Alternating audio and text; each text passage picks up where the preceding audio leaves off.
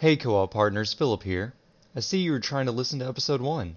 I just wanted to point it out this was our first episode. We were very scared and nervous. The quality of this episode isn't really up to our current standards, so if you're a first time listener, I would recommend taking a listen to one of our newer episodes instead. If you are here on some completionist compulsion to catch them all, then go right on ahead. We kept this episode up just for you. Thanks!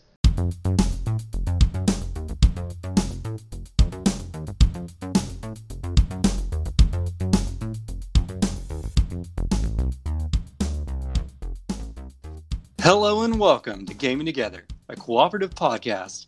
I'm your host, Phil, and I'm here with my co op partner, Nave. Thanks, Phil. Let's get started with breaking down what the podcast is going to be about.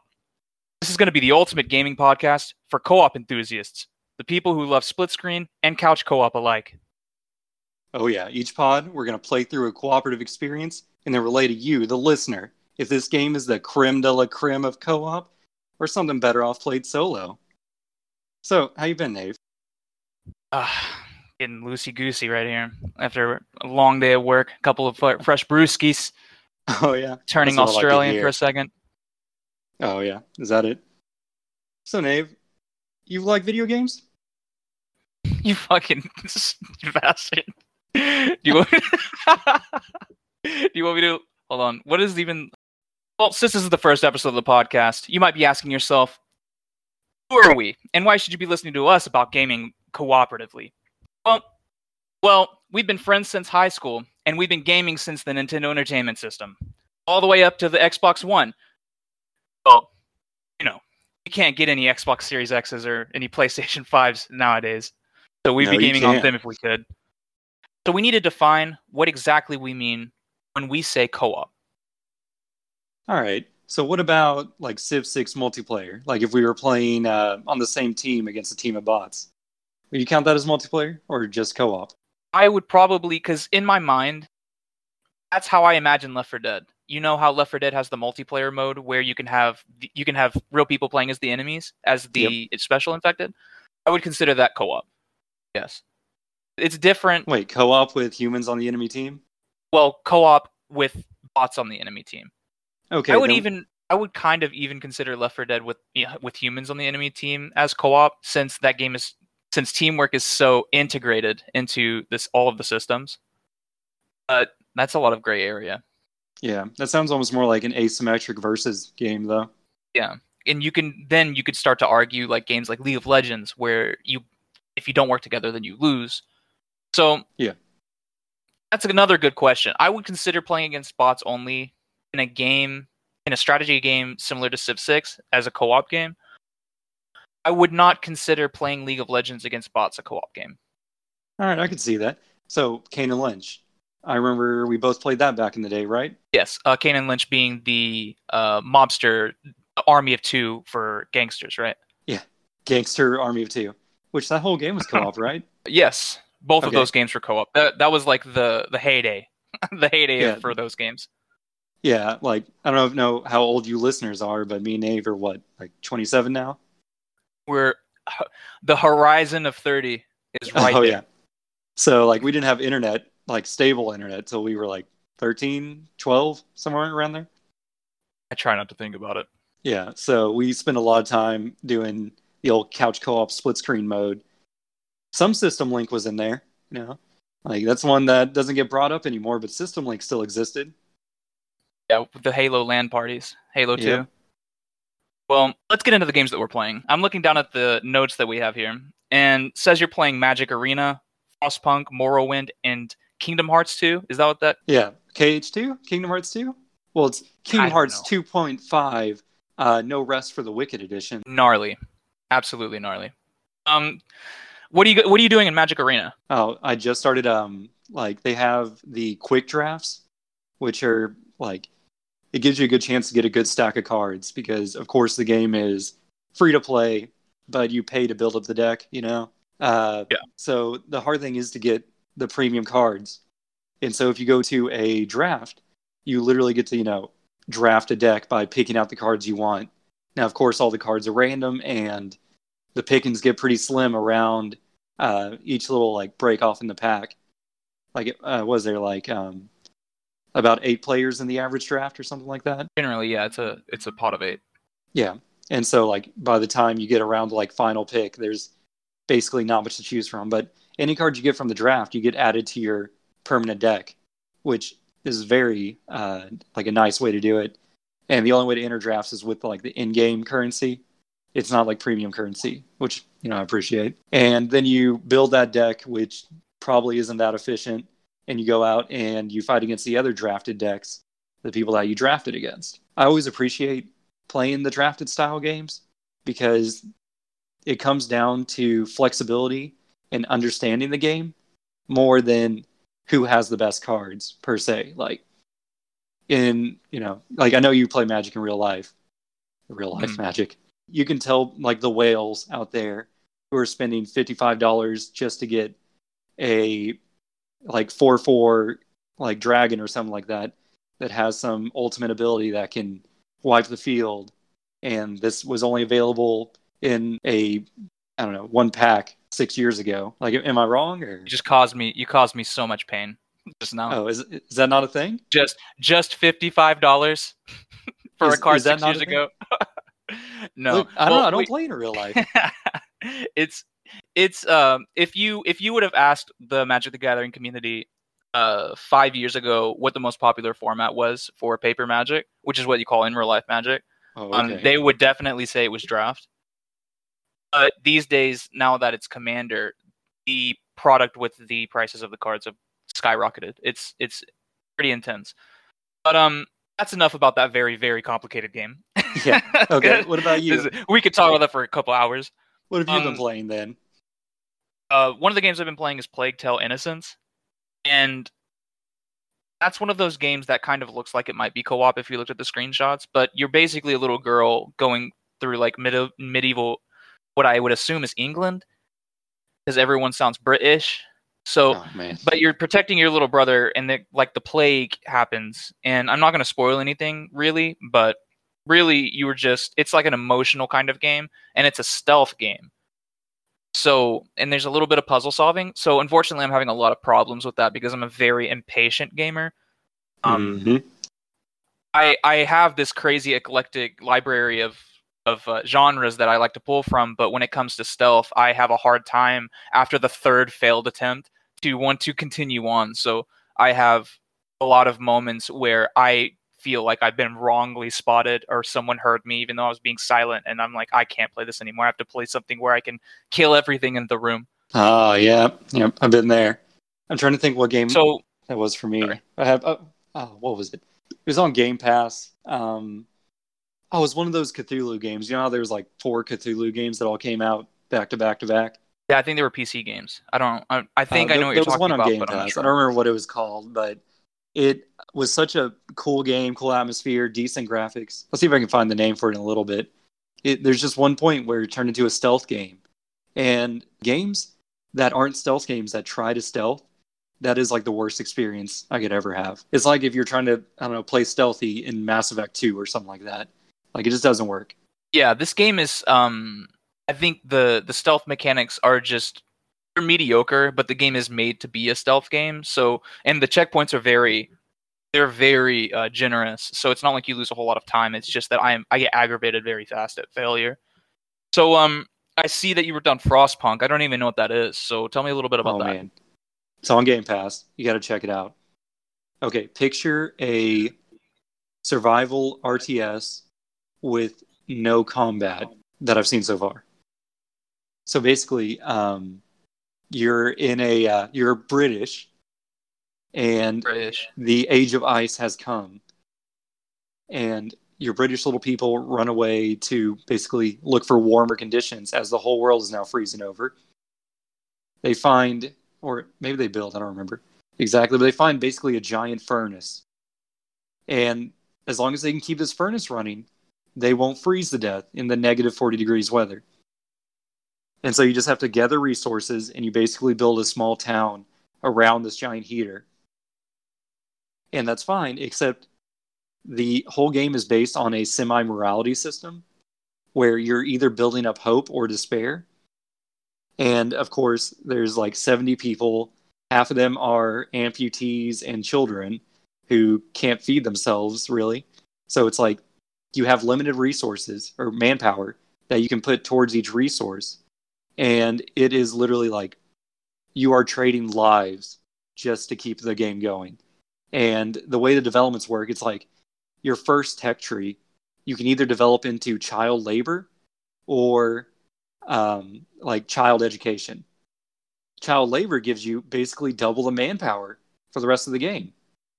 But child education uh, will raise hope, whereas the other one raises despair. And if your despair gauge maxes out, you lose the game. Like they instantly like your people rebel. So and, it's like really focused civilization where you just have one city. oh yeah, and it is brutal. Like I've only made it out of like chapter one once, and that's the other thing is like they give you save slots so you can save scum, but you get better every time, so you never want to save scum because the more optimized your team is, like the more hope you can like generate. Because like the first time I did, I was like, okay, I'm just gonna have to go full dark side on this one, and I had like child labor. Um, we were burying the amputees in the ice so we could save their organs for other people to do organ transplants.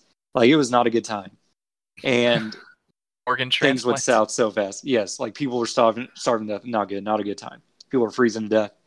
But then my second run, like I was able to go super good boy. I made it even further, but then ended up still screwing everything up. Third run, once again, I went super evil this time, and I made it even further. Like it really comes down to a mix. Kind of like a roguelite. Oh yeah, like I definitely recommend it. That kind of makes me want to play. Have you played Darkest Dungeon? Uh, you know, I have not, but I've seen some videos on it. It's in, it's incredible. It's on it's on the Xbox now, but uh, it was on PC. That's where I played it. It was on Steam a few years ago, and I've been meaning to buy it on Xbox. I just have so much shit in my backlog, but uh, I can't justify another purchase. So let's get into the topic of the day. Today Alright, alright. we're going to be talking about Halo 3, the seminal, basically the peak Halo in a lot of people's opinion. Some people would say Reach, but I would die on that hill. So Halo 3, developed by Bungie, is a first-person shooter, and it has it's uh, up to four players in multi in uh, in co-op. It also is mostly known for its multiplayer, but a lot of people revere the story. How did you play through Halo 3? This is a loaded question because I know the answer because we played it Oh, together. well, yeah. Well, I mean, that's how we do co-op things, right? You know, just a couple boys hanging out, playing games together. Uh, if I remember correctly, I think we played through it all the way through normal, and since we've already played that game so much, like we just kind of flew through it. It was just such a fast play. Then, like, uh, you know, the other game has like the score system. Remember, we went back and uh, played through just to get some like high scores on certain levels. You had to play on like the hardest difficulty for a couple of those and we did just like some achievements uh, kind of hunting through too we got a third person in there a third secret co-op buddy uh, do you remember what his name was uh, Christian, he's one of my real life friends. oh i thought he was a rando We might have also had a rando. We did Oh, have a did we rando. have four at one point. Did have four, but oh then we had a we had a full co-op party yeah, we eventually dwindled back down to, to two. all right so now that we've gotten a brief intro to the game what's your past experiences with this game Well, I'm pretty sure most people who grew up in the age of the 360, they remember the launch of Halo 3, and it was a big, spectacular, like crazy, crazy event. It was culturally moving oh yeah as far as midnight being a gaming enthusiast. We live in we lived in kind of like this tiny little town in the middle of nowhere. Whenever we went to this, what was it the the midnight release? And I remember vividly that there was a Hummer outside, like a big old school army Hummer. And in the back, there were two TVs and two Xboxes, and they were playing Halo 4, like four controllers, four player split screen on both screens, and they were people were playing Halo 4 in the back of this Hummer. halo 4 or And halo that's 3 how Halo 2. oh halo, Halo 2 2. okay Good catch. And Yeah. so uh cuz the game wasn't out yet. We were all waiting for the midnight release and everything. And so uh it was it's just it's hard to describe because I don't think anything like that's ever going to happen again. Like especially after the whole pandemic and everything. This this idea that we had like in this tiny little town, all of the little sister towns, we had people coming to our GameStop, and so we there were just like a hundred people outside of this GameStop, and we were Well, all we just like the only GameStop. waiting for Master Chief.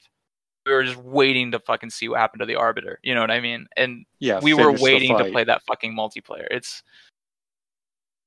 so basically, and I don't I don't want to take words from your mouth, but we come home after high school every day and we would Mhm. play Halo 3 and we had and everyone was playing Halo 3 back then. Like it's not like now where you have the you you can just throw a dart at a dartboard and have another multiplayer shooter to play that has a fan base that you'll be able to consistently find matches in. Back then, you played Modern Warfare or you played Halo 3. Yep. And that was it. Those were the two games. And so well, there was we would- but that was like a Well- subset on itself. Yeah, the the Gears of War, the Gears of War thing, they had their own thing going on. But Halo 3 when it came out, especially with the Forge mode and everything, custom games, it was it was different from from Gears of War because we would come and we would have 12 player lobbies to play Jenga. And we would do that all Yeah. night. we would play Fat Kid and the custom games. And if you haven't if you haven't played Halo 3 uh, custom games, you can go onto the Master Chief Collection today. I think we should have mentioned before that it, Halo 3 in order Oh, to yeah. play, you should play on the Master Chief Collection. But you can play these custom games. Like I can find a game faster in Halo 3 than I can find a game in Rainbow Six Siege, which is an incredibly popular game on on Twitch and everything. But if you looked on Twitch and saw Halo 3 and all the other shooters, you'd think Halo was a dead game. But Yep. it's incredibly alive, especially with the PC crossplay. After all of that, uh, what do you have to say about your experiences with this game and your nostalgia? What made Halo 3 such a revolutionary game at the time, though, was almost the power it gave to the players to um, steal a line from, what was that? Um, is that Nintendo Power? Power to the players? Is that thing? I think Is that's that GameStop. Is it GameStop?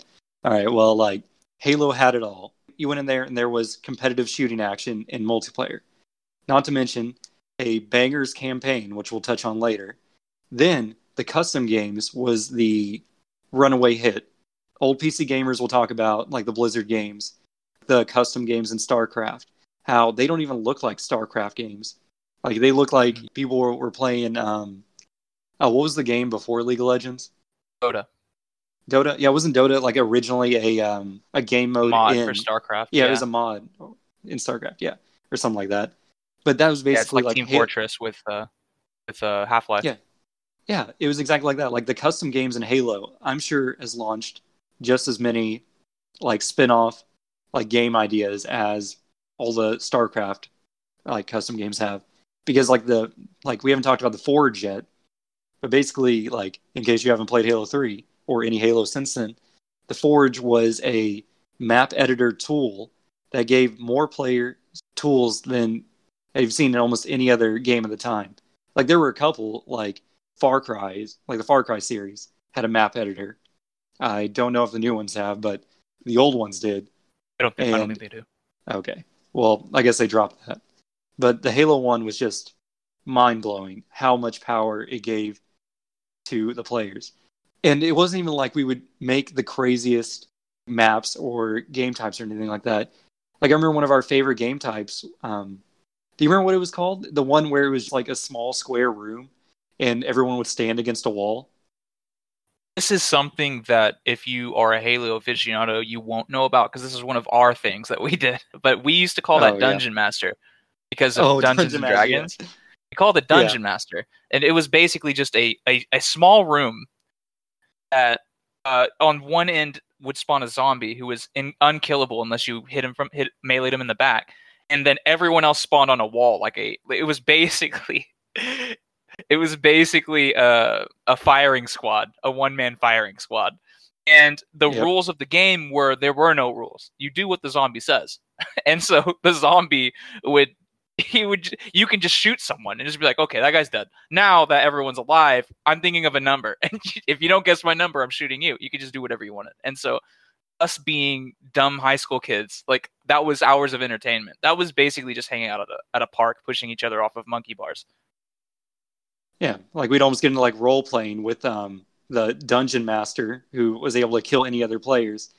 The players who had no power would lead revolts against the dungeon master and try and rush him. Like it was ridiculous and poorly designed game, but we probably spent hundreds of hours just in similar game types to that.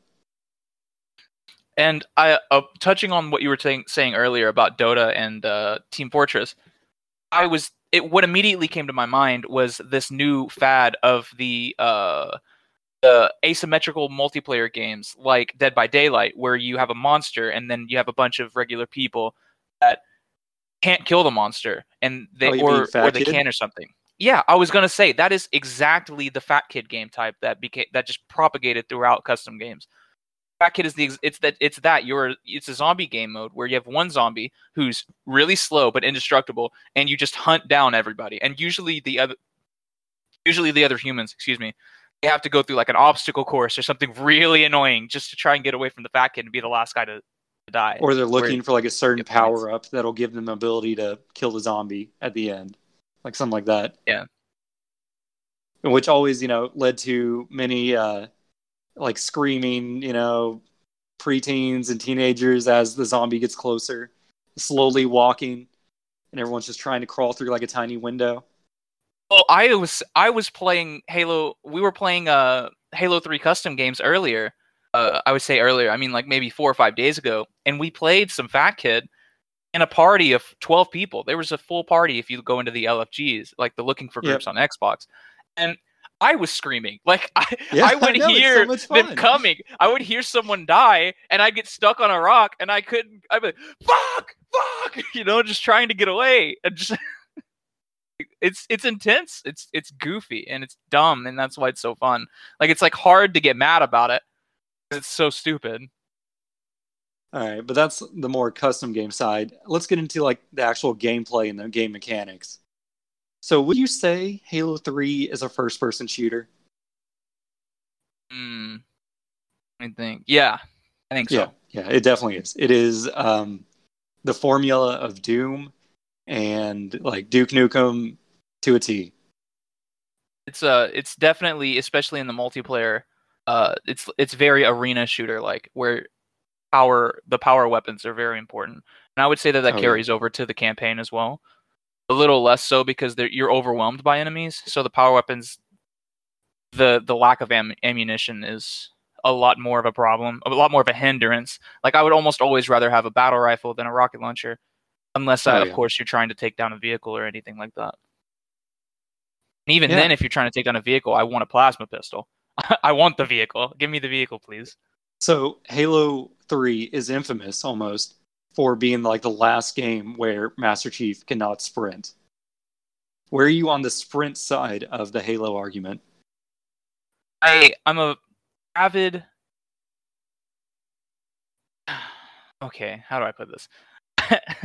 I don't like the sprint, but when I switch from Halo 4 to Halo 3, I confuse myself Mhm. that I can't sprint. I get confused that I'm not sprinting. Now, people are people will get upset with Halo 3 because you can't sprint away, but really the characters are sprinting all the time. It's like asking for a sprint in Doom Eternal where your character is just hauling ass already, you know. Wait, can you not sprint And- in Doom Eternal? I don't think you can. I'm pretty Oh, sure he never just noticed. moves fast. He can a yeah, he can move boy. very very fast. I think because he has the dash and everything, and everyone just dashes Oh, around yeah. every, anyway. So if you sprinted, it would be slower than just dashing all, all over the place. But um, I follow Chris Raygun, who really was a he's a very big proponent of no sprint in Halo, and really I think what he was mainly saying is that he he he makes a good point is that sprint you warp level design around the ability to sprint and you're not always sprinting and sprinting in fact is a hindrance to you all the time. Like just spr- the fact uh, that you started sprinting means that you cannot shoot as fast as someone who walks around a corner and is not sprinting. And that's the trade-off. You're moving faster but you have an animation that you have to follow through before you can aim down your gun and shoot.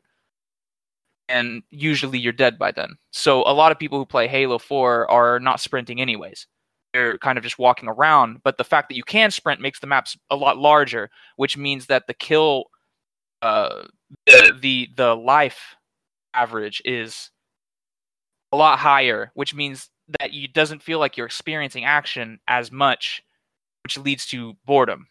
Is in my head. That's like a. It's like a oversimplification, obviously, because that's not the case at all. But uh, in the long run, but Halo 3 definitely benefits from not being able to sprint because the map design was built around that. You know, I agree. Like um, the lack of sprint is very important for Halo 3. It also gives power to the vehicles, which is actually my favorite part of the game. Vehicles are incredibly important, especially. I was going to jokingly say the mongoose, but you really The goose. the Gungoose in Halo 2 is where it's at, the remaster. Yeah, yeah. But um no one can deny the Gauss Hog's power. And Nope. the Gauss Hog is even more powerful because you can't sprint away from it. Yeah. So You see it come around the corner, you just start kind of walking diagonally the other way, hoping for the best.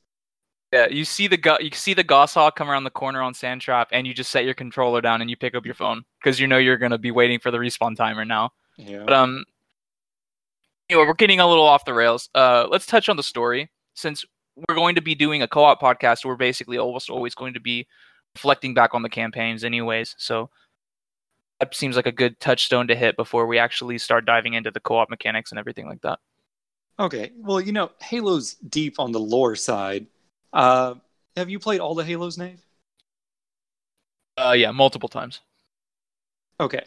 So if you remember back in Halo 2, Master Chief, quote, goes to finish the fight with the Covenant in space.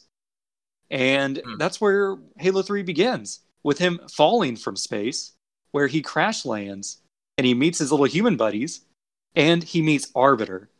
We know Arbiter because he is the Keith David. elite. Yeah, he's he's the best boy. It's Keith David. Yeah, and uh, he's you know from Halo Two. He is now a good guy, and he's fighting with the humans because in you know Halo Two he was real bad, bad dude, and he is actually the main avatar of Player Two throughout the whole campaign. They play as the Arbiter, and so this is where like our buddy cop show begins. And of course, they do that whole little thing where they try to kill each other at first because every time you know the heroes meet each other, they got to fight for a little second.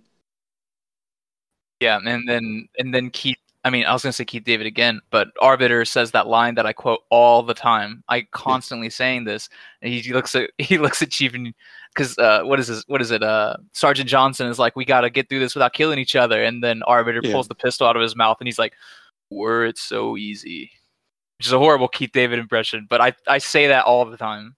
I love it. It's Yep. ah, it's so fucking good. The stupid one-liners. So, Chief and Arbiter then teaming up together, uh, re- retired to the nearest human base, where they proceed to get a very angry message from the leader of the evil Sp- Covenant Space Army, Truth. He says that apparently about two miles from the human base, they found a artifact that is going to, you know, change the war or whatever. So Master Chief and Arbiter decide, not on my watch, and they go after it and it turns out this is an artifact that opens a portal to the Ark. Dun dun dun! I know. Uh, the Ark is apparently a remote activator that can fire all the Halo rings, and it was on Earth the whole time. What are the odds of that? The Ark was on Earth. Yeah, it was right down um, Tsavo Highway. Remember?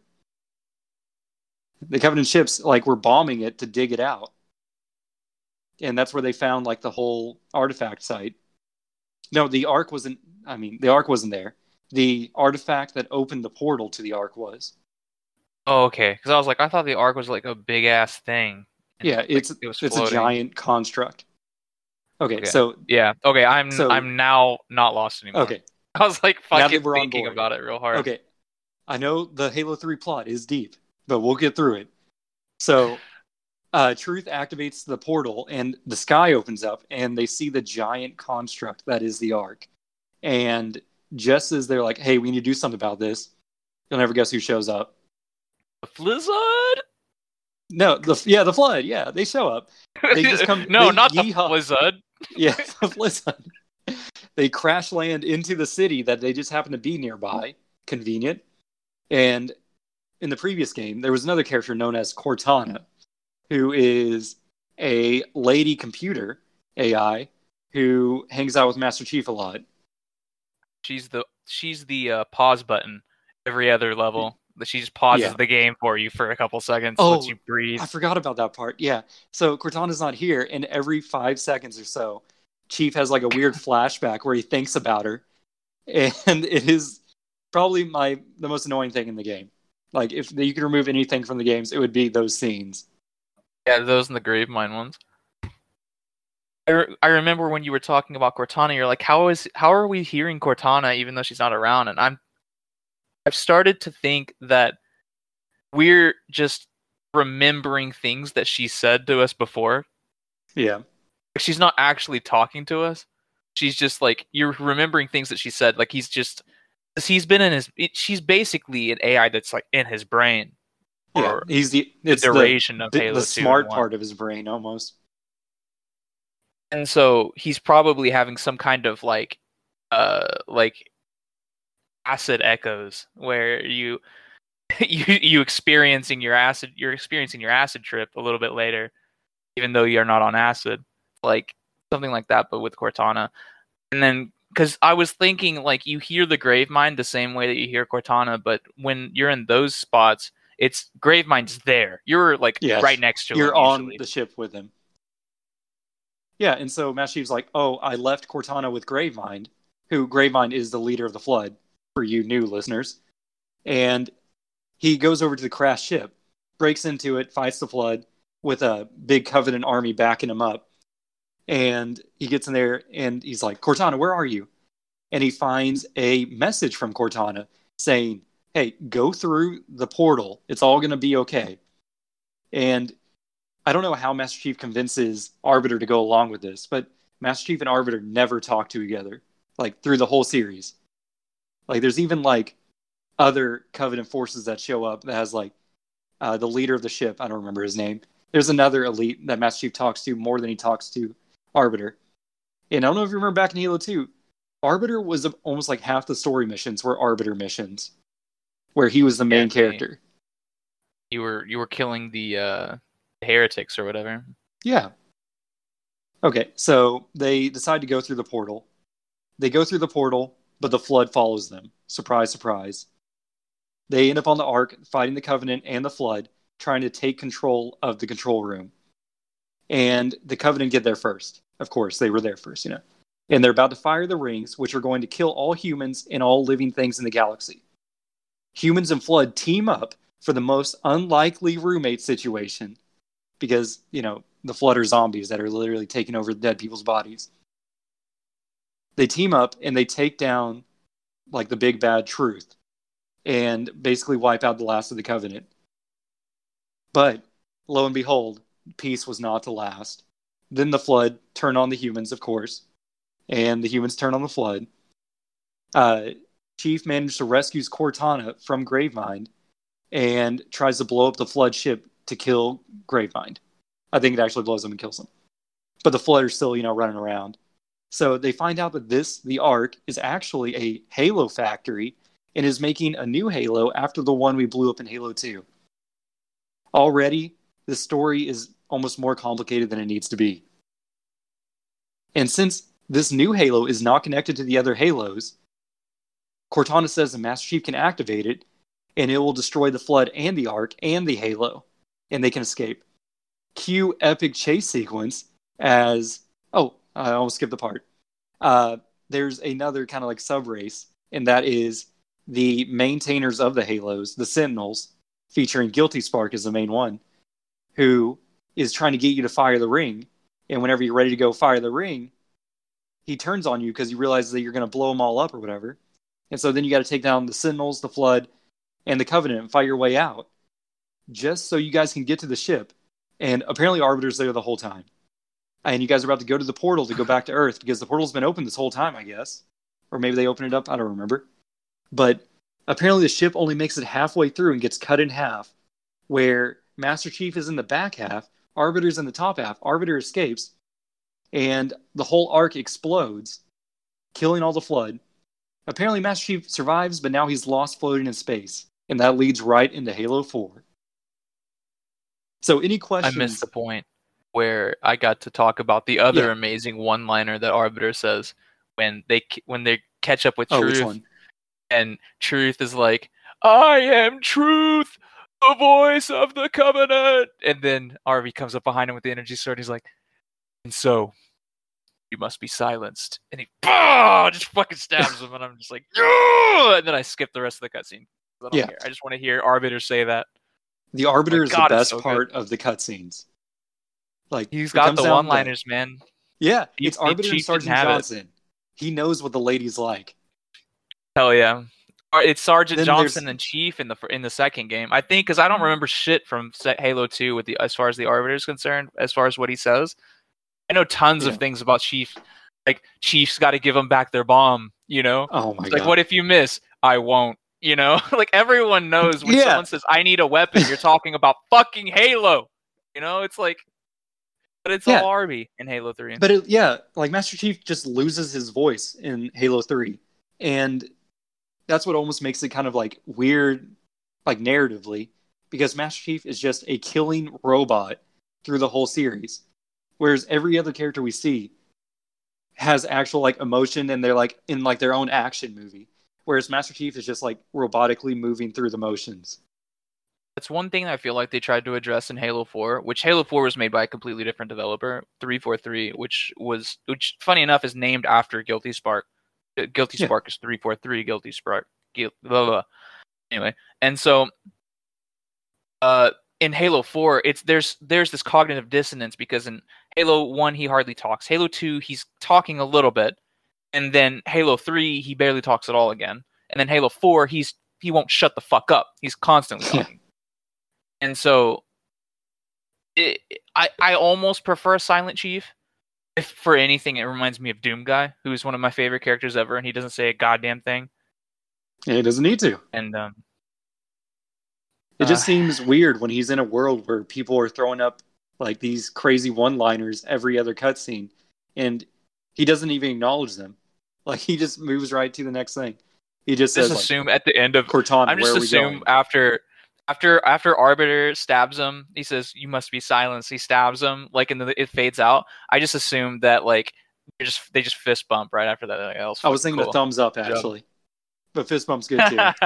you did it. Well, thumbs up is a Yakuza thing. that makes me think of Kiryu. He gives he gives the thumbs up. He's like, that shit's Okay. rad. so, but of course, you know, story can only get you so far. How was the co-op for you? Well, the main overview of the co-op is that the campaign is not affected even slightly with the co-op. Where if you're playing solo, you're going to have the arbiter there anyway. He's going to be an AI co-op companion, um, similar to like Resident Evil Five or Resident Evil Six, where you constantly just have this AI following you around. There is an interesting uh, situation though, because like we said at the beginning of the podcast, Halo Four, Halo Three, shit it, it's it's it uh supports four player co-op so Incredible. You can have two random elites that i'm sure have names but i could care less about these elites because they Give me a second. I'll look up their names. Uh, they have a wiki page, I bet. like they have to all right but um it- that's an interesting thing because whenever if you look back on the legacy of halo uh, halo 1 and halo 2 i i know halo 1 only supported two player co-op i'm pretty sure halo 2 only supports two player co-op as well Yep, I think it was two only. And in both games you were just another master chief Oh yeah, the Master Chief conundrum, where Yeah, you so you just just play as brother. another Master Chief, and his brother, yeah, Master Chief. Yep. In Halo 2 there's absolutely no change in anything. The only there is a change in Halo 1 where in at the very first cutscene, this is the only change as far as I'm as far as I'm aware. The the opening cutscene will have two Master Chiefs side by side in cryogenic Oh yeah, in the tubes. I forgot about that. rather than just one. So Yeah, that's that's weird. cute, but it's it's Yeah. the only real nod towards it. So Halo 4 has the only real nod is that you'll have two uh, differently colored elites following Master Chief around who are never really acknowledged. And so Yeah, they are definitely not in the narrative at all. And that's the other thing is like, I don't know, like they don't. I don't see the interaction. Like, there's no narrative inflammation of the co-op. You know, like it doesn't feel like I'm fighting the flood with um, Arbiter. Whenever like I don't have a co-op partner, In fact, I feel like I don't even see Arbiter half the missions because you just leave them in the dust. Yeah, the AI is not spectacular in early 360 gen uh, games. I don't know what word I'm looking for, but But the game um is definitely improved by playing in co-op. Would I say that right? Uh yeah, it there's a lot more leniency in the game when you have multiple people. Um the game becomes exponentially easier because there's no real way to balance having four people in the map. Uh the game I feel is definitely geared towards a single player experience or at most a two player co-op experience. And what I mean by that is that game is still challenging on legendary if you're playing the the canon difficulty is heroic the step which if you're new to halo the difficulties are easy normal heroic and legendary I'm, i don't even know if the first level's easy no one plays on it Yeah, it is So- easy. so heroic is the third difficulty, right under the hardest one. And that's the canon difficulty. So if you're playing on heroic with two people, it's still moderately challenging. The moment that you introduce two extra pairs of hands and two extra life bars, two extra targets to be concentrated on, the game just gets completely broken and you can run through it so easily if you're even mildly competent in the game and you know where to go. Like if you've beaten it once or twice on normal or heroic. And the game the, the game doesn't do the borderlands thing where the enemies become more plentiful the more people who are in your mm-hmm. lobby uh, the game just generates as far as i'm aware the same amount of people. It feels like the same amount of people. And so ev- so it's if there's 10 people in a room you run in there with two people and you have 10 people against two against two rather than having 10 against four. It's it's simple mathematics that the the the more that you have the easier it's going to be. You have so many more people that you have to concentrate on. And it makes the game a little bit cheaper but it's still a fun co-op experience and i always recommend that we play on legendary when we have more than two people because it becomes almost a speed running game at that point Oh yeah, any difficulty less than even like yeah, I won't say legendary. You can just speed run the game because the enemies do despawn after you get like two checkpoints ahead almost. And plus, whenever you have multiple people, like I'm really guilty about this, where like the way the respawn system works is if one person's alive, the whole team can spawn at them as long as they are not quote unquote in any danger from the AI. So if I know I have a lifeline like that, like my guard is down. I am just like speed running past enemies. I'm going for basically risky plays just to like move the story along. Yeah, the game doesn't have any like life system or in place or anything. There's no permadeath. So I mean, there are difficulty multi difficulty multipliers called skulls where you can change the rules of the game, and one of the skulls does turn off respawning. Basically, if you if one of the team if one of any of you die, even in four player co-op, if one person dies, you have to restart to the last checkpoint Well, when you're normally playing through yeah. the game, uh, if you're when you're normally playing through the game, uh, like you said, if somebody's alive, you can respawn on him as long as he's not getting looked at by the end, as long as no enemies like directly Yeah. looking at him, and which is it's a sketchy system because sometimes you'll be twenty parsecs away. Is that a unit of measurement? So know, far, you'll be in another galaxy, and you still won't be able to spawn on your teammate. Then there'll be no one around, and so, uh, and then sometimes you'll be getting beaten to death by the flood, and you will spawn right next to that guy. So i- i- it's not a perfect system, but it's definitely easier than if you die, you restart, which would be the solo gameplay. Yeah. You know, one thing I did want to really hit on though is just the co-op design in the vehicles. Now, Halo is definitely a game like you see games where it's like, okay, did they make the campaign first and then strap on a multiplayer section afterwards? Halo was definitely developed like conjoined because the multiplayer is fully fledged and stand on its own. Campaign also can stand perfectly on its own. But the signature vehicle of Halo, I would have to say, is either the tank, Scorpion tank, or the Warthog. And the Warthog is just my bread and butter in the game. Like it feels so good to drive, and whenever you hop in that sucker, and then you have a actual capable person manning the gun in the back, which the Warthog is just a Jeep with a big gun strapped to the butt. And you just have that thing whipping through piles and piles of space aliens, and your buddy's just like mowing them down. That is the core experience of Halo. That is the Mario Party mini game of one of you guys is playing like uh, rough rally style uh, car driving experience, and the other guy is doing a like third person shooter while like trying to maintain his aim, while the other guy is doing donuts, just driving in circles. Like Just trying not to get blown up. yeah, as he's trying to avoid tank shots and everything else from the evil space aliens. And they even like almost highlight this in certain levels. Like Halo 3 definitely benefits from the what I'd say the like theme park level design, where this is the like tutorial level, which is just like a tunnel through a forest, the first level.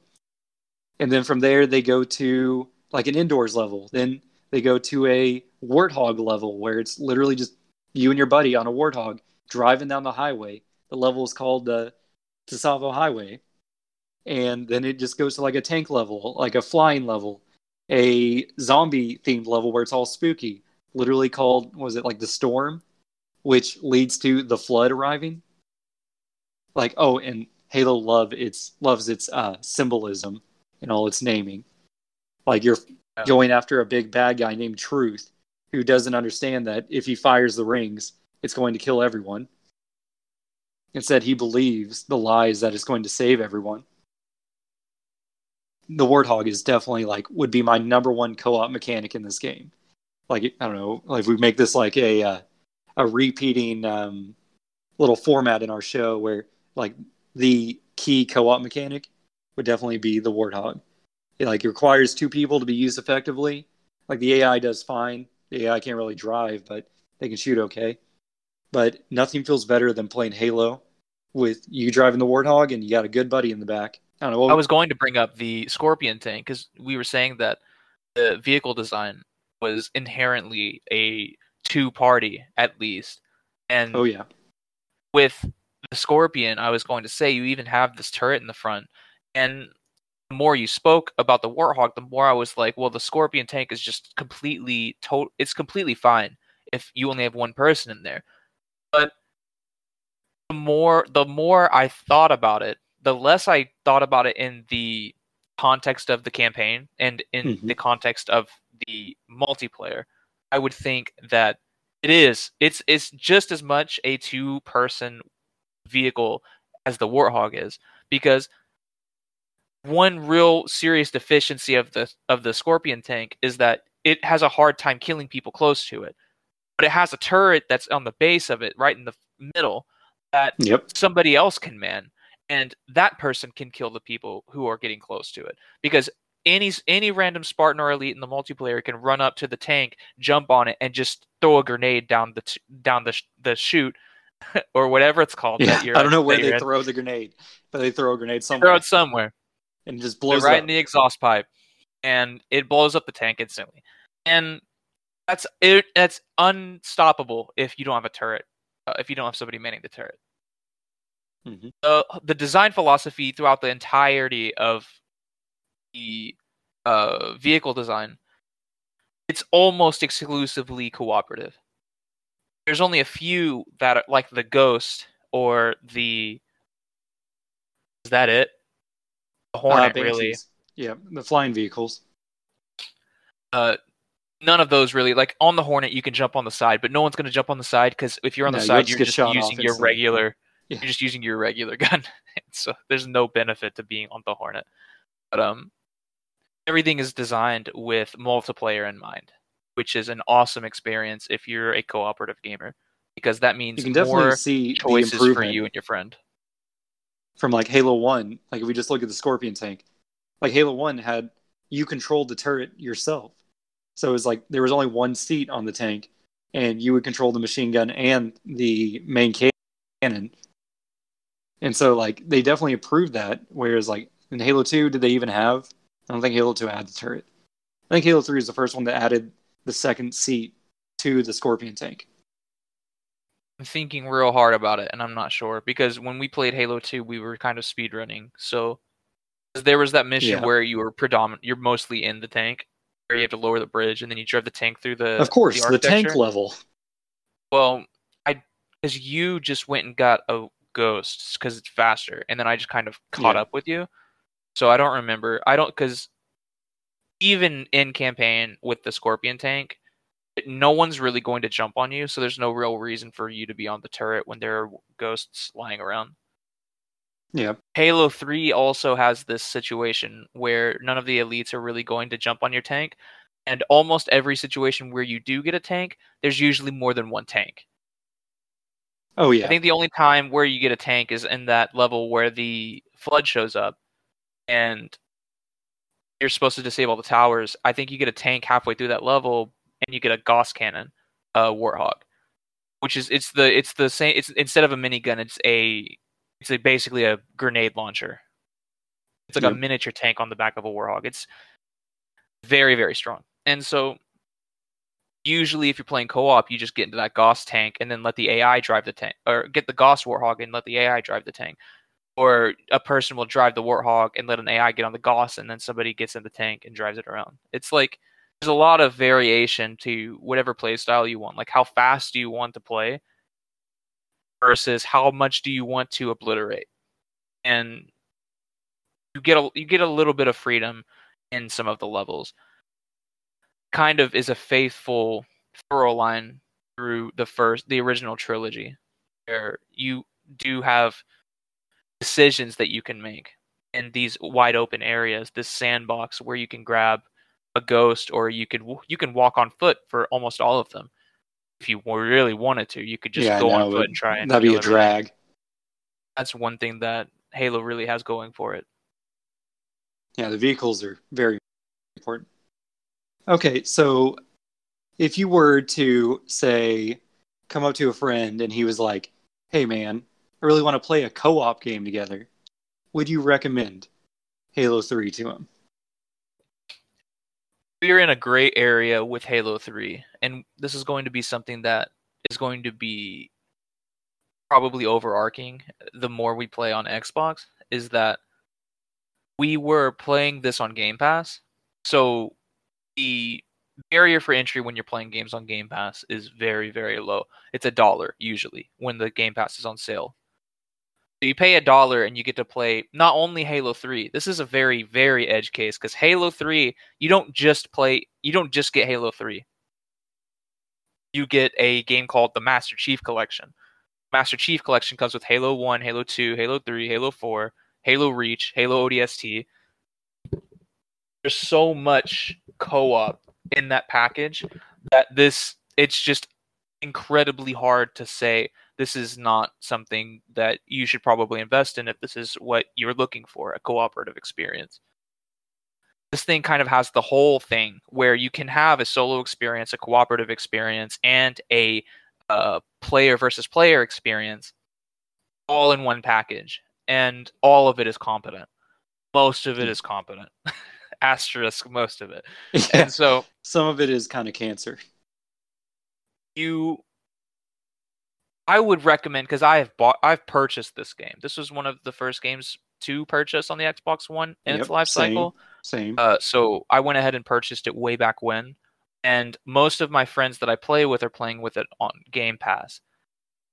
Um, Master Chief Collection House has a which we it has a unique thing where you can just download specifically which games you want to download. We had trouble with that.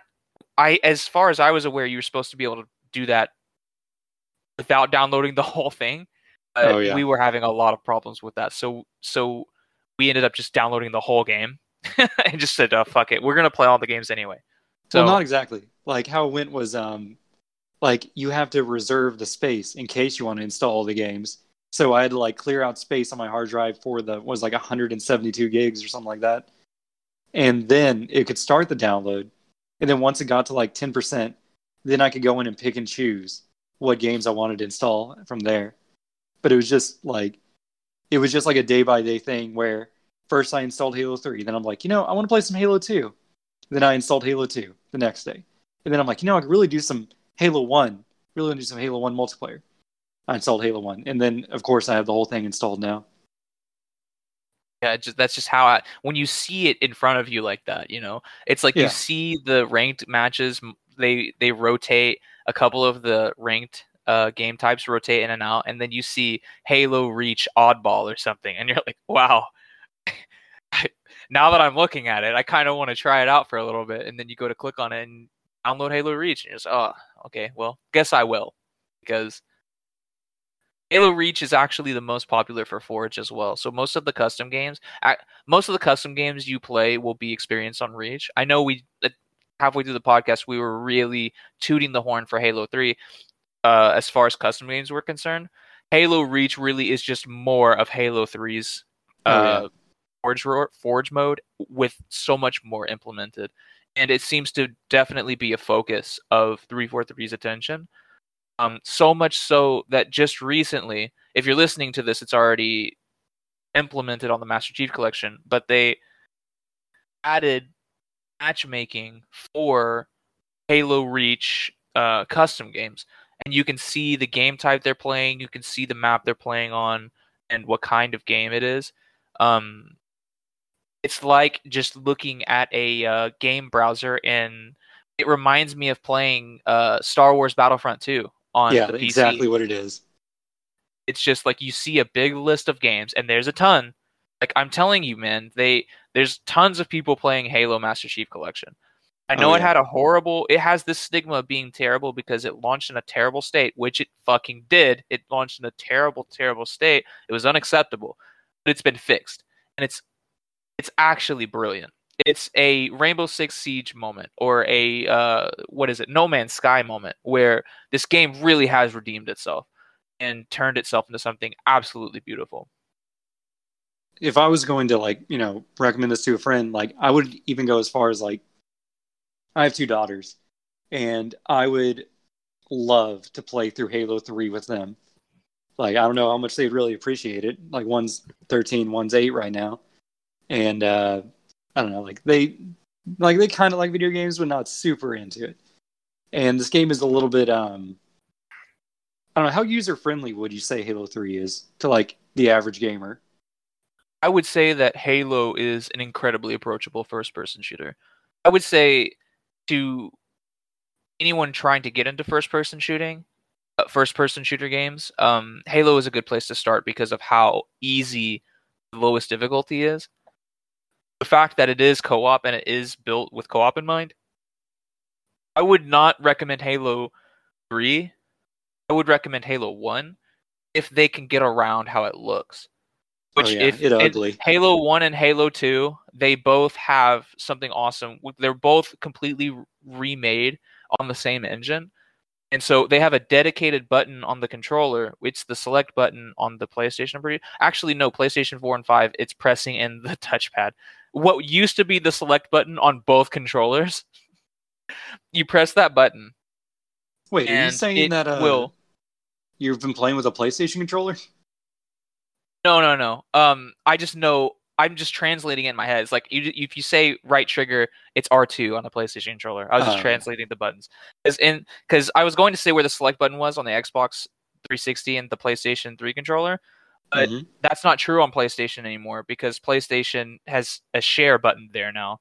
And then Oh, what the the, select button. button. used to be is literally physically pressing in the uh, touchpad, which is strange to say the Yeah. least. But um, what was I even saying? I don't remember. Oh, there's a dedicated button where you can switch between the old graphics and the new graphics.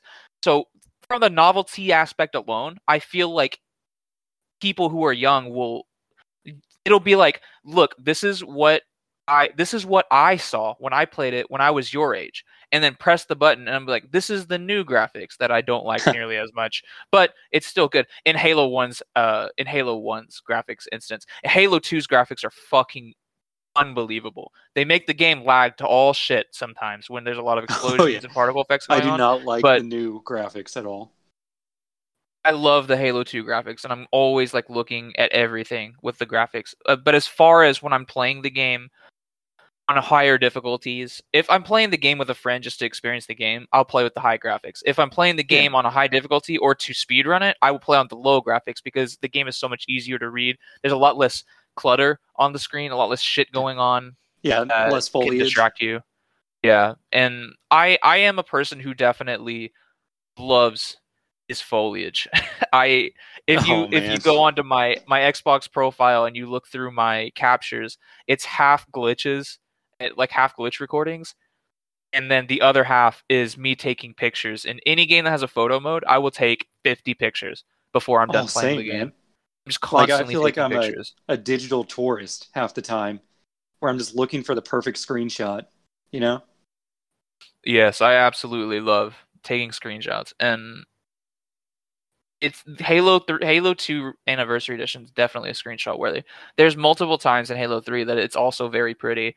It's dated pretty, but it's still like this is this is nice. You know, it's like P, it's like India games in the Unreal Engine Yeah. uh, and they didn't exactly have the ability to make assets that were beautiful, but all the Unreal assets are fucking awesome. And then there's kind of goofy looking character models in the middle of them, but Yo, some of the character awesome. models look so good. Like Arbiter and Master Chief look perfect. And even like the side characters like Commander Keyes and them.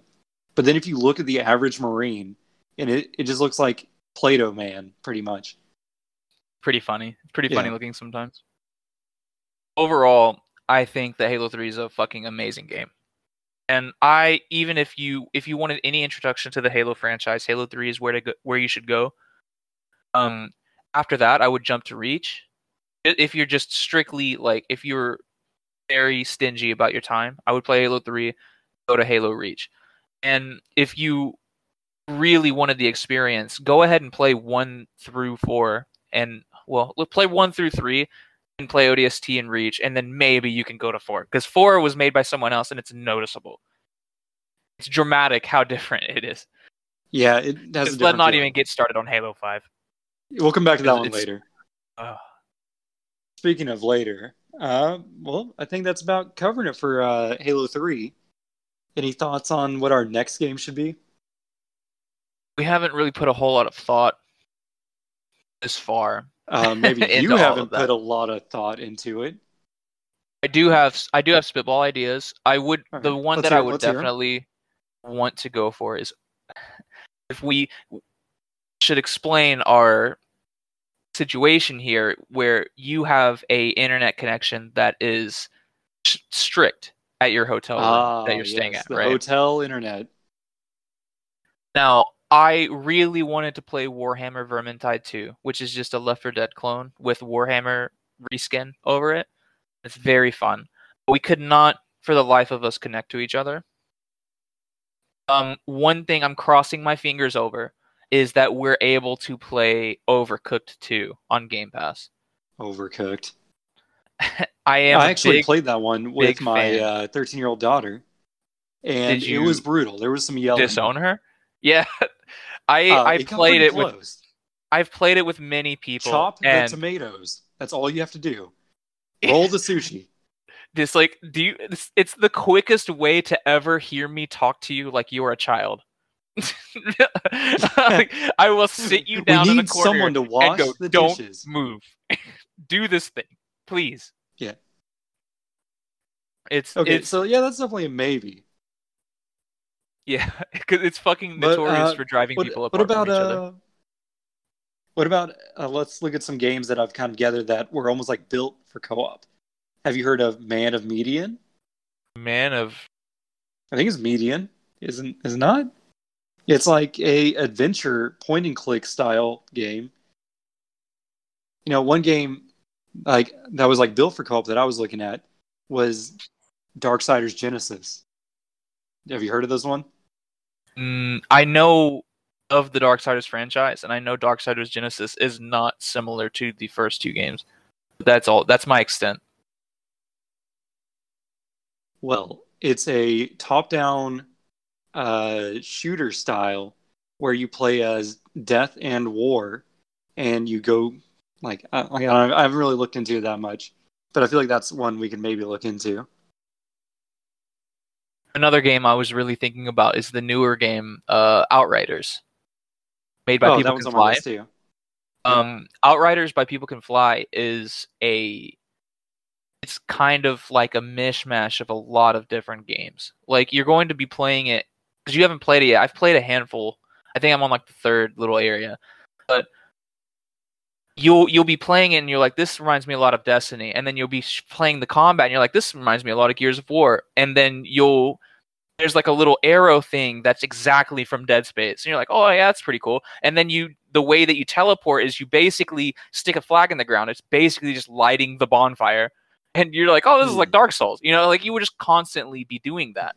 But it does me everything it's the, uh, enough. The what's it called Dead Space walk this way arrow. It's exact. It's the line. You go pew, line. and the fucking line takes you. It's like that way, and you're like, I'm okay, getting cool. real tired of games that have the uh, the map pointers and the lines on them.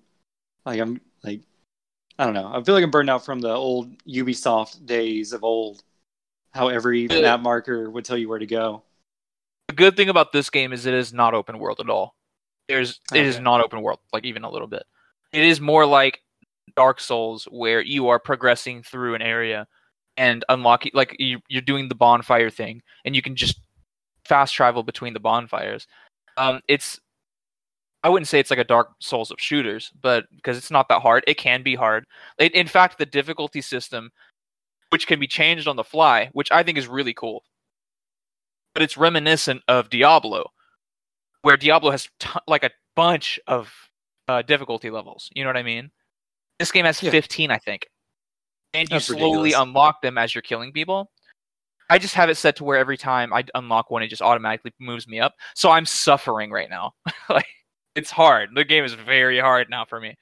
But um, it, the higher the difficulty level, the better the chance that you get awesome loot. So I'll as I notice when I move up in the difficulty level, I am just all of a sudden getting crazy loot, and it's like a lot of games where you get these different loots. It's kind of like incremental damage going up, and you're just like, oh, okay, you know, I just do ten more damage than I used to.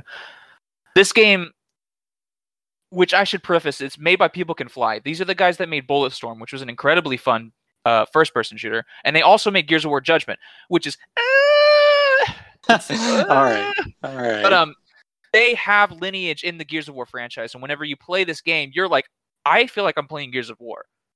I feel like I'm pl- it's Gears of War eh, with the cover. It's got all the cover and everything, but you are very much incentivized to not be in cover. Like you are say, like incentivized to you know run. it is?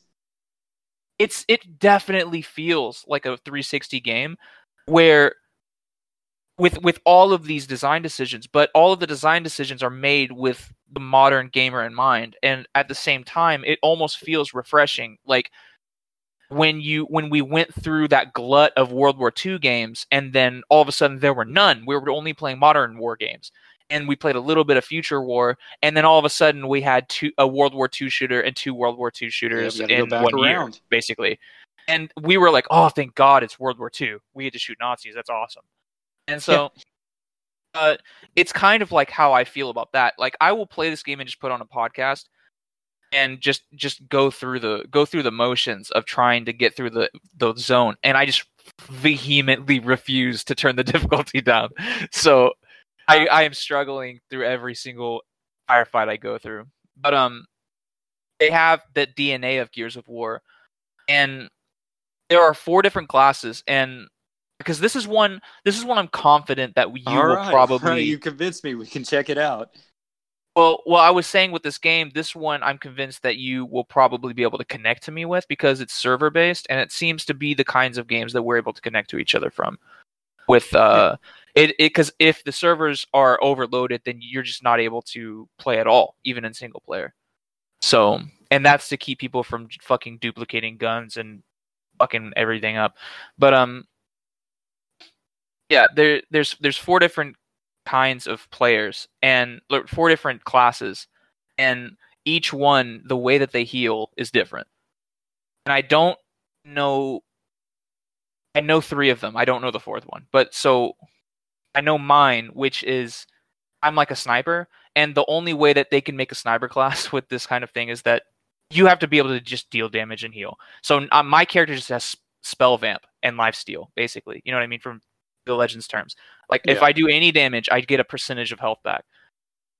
The there's a pyromancer guy who just is fire and stuff, and he gets healed whenever people are taking fire damage. And then there's another character who's like a tank who gets healed when he's close to somebody who dies. And then the fourth person who I have no idea what he does. But um it's it really changes the dynamic because I was I was playing the game with a burst mage kind of mentality where I just do I'm a glass cannon. I'm doing so much damage because I have to because I'm getting annihilated. I'm turned to Swiss cheese every time I t- poke my head out.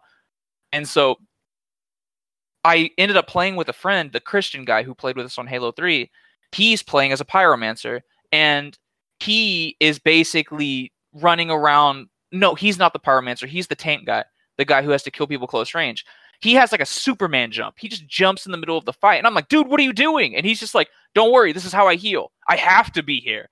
Like, if I'm not here, I will die. And so it's like, I'm like, whoa. And then another friend, my friend uh Dontre was playing, and he was like, actually it wasn't Dontre, it was somebody else. But he was the pyromancer. This is the only reason why I know these three. And so he was like, I have to light people on fire. And I was under the impression the whole time that we all just healed when we shot them. So I was like, wow, that really makes me want to play a different class because mine is so generic.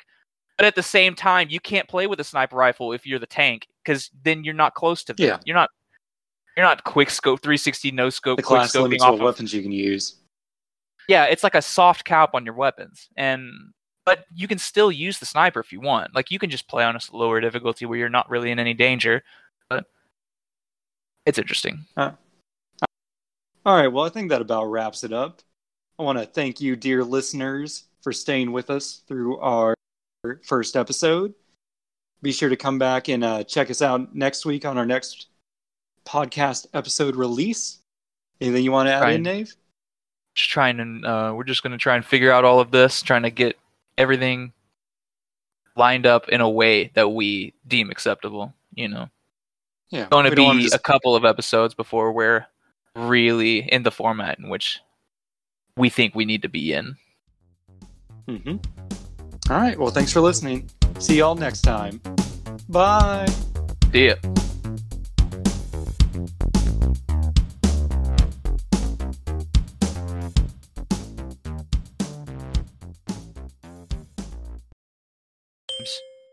and so so i'm really just bullying them because it's just me being good at overcooked because i played it a lot and them going what do you do with the rice?